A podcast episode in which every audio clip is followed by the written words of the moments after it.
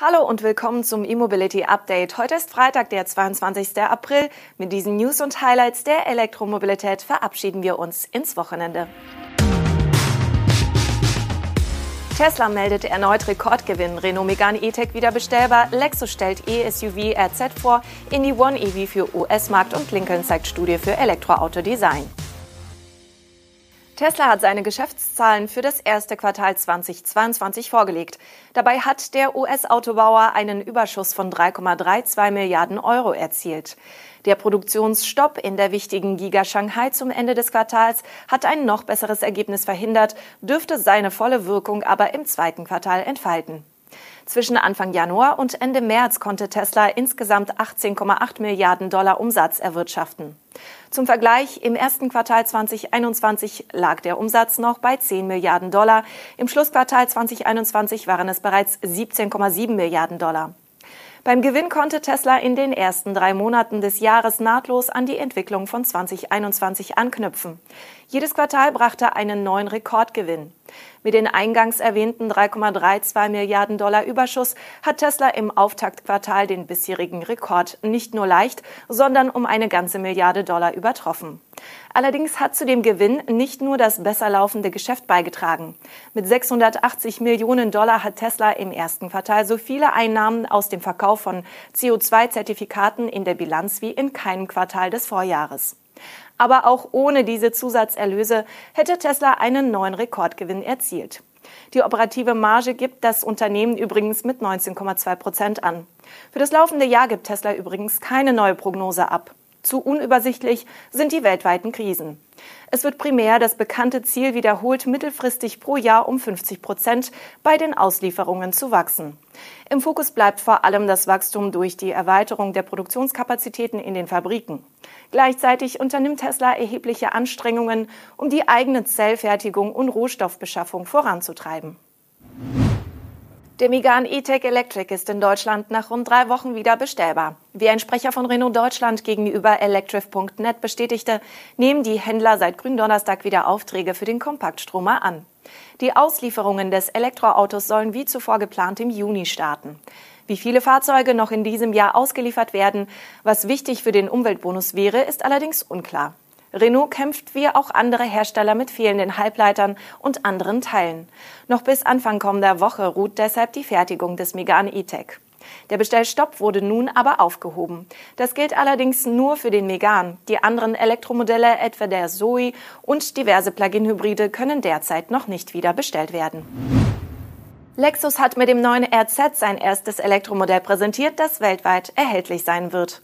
Das SUV basiert auf der Plattform des Toyota BZ4X und des Subaru Solterra. Von den beiden Schwestermodellen ist insofern auch der Antrieb bekannt.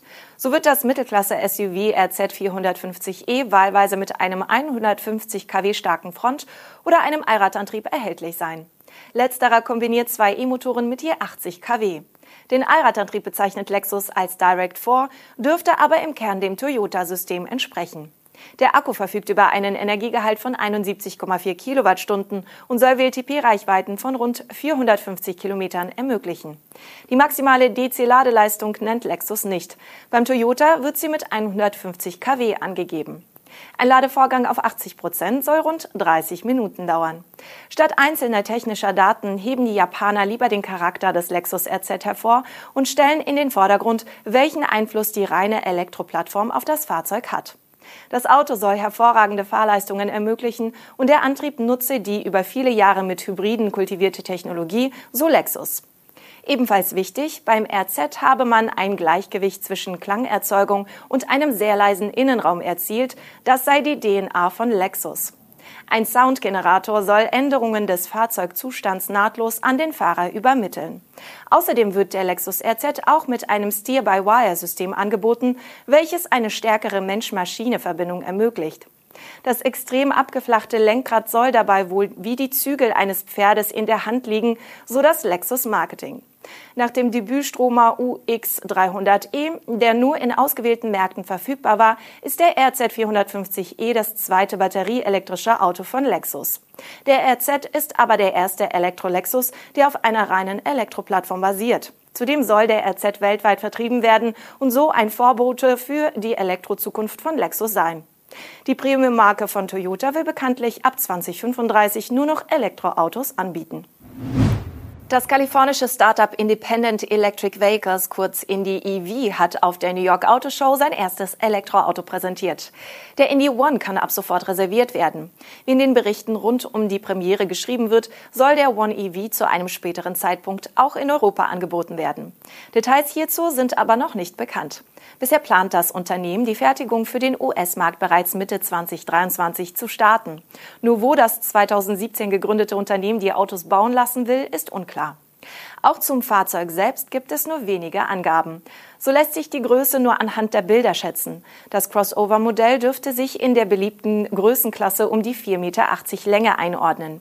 Nicht nur wegen des geschwungenen Dachbogens sehen einige Beobachter große Ähnlichkeiten zu einem Tesla Model Y. Während die Abmessungen unklar sind, wird das Unternehmen bei den Antrieben konkreter. So sind derzeit zwei Varianten geplant. Beim Indy One Standard handelt es sich um einen Heckantrieb mit 205 kW. In dieser Version ist eine 75 Kilowattstunden große Batterie für 370 Kilometer Reichweite verbaut. Vermutlich handelt es sich um eine realistische Angabe nach amerikanischer EPA-Norm. Der Indy One Premium entspricht quasi den Long-Range-Modellen von Tesla. Es ist eine größere Batterie und ein Allradsystem verbaut. Der Stromspeicher kommt auf 95 Kilowattstunden, was für bis zu 480 Kilometer reicht. Der Allradantrieb mit zweitem Motor an der Vorderachse kommt auf 349 kW Leistung. Die US-Preise stehen bereits fest. Für den Standard gibt Indy EV umgerechnet 41.600 Euro an. Der Premium wird mit umgerechnet 63.800 Euro netto geführt.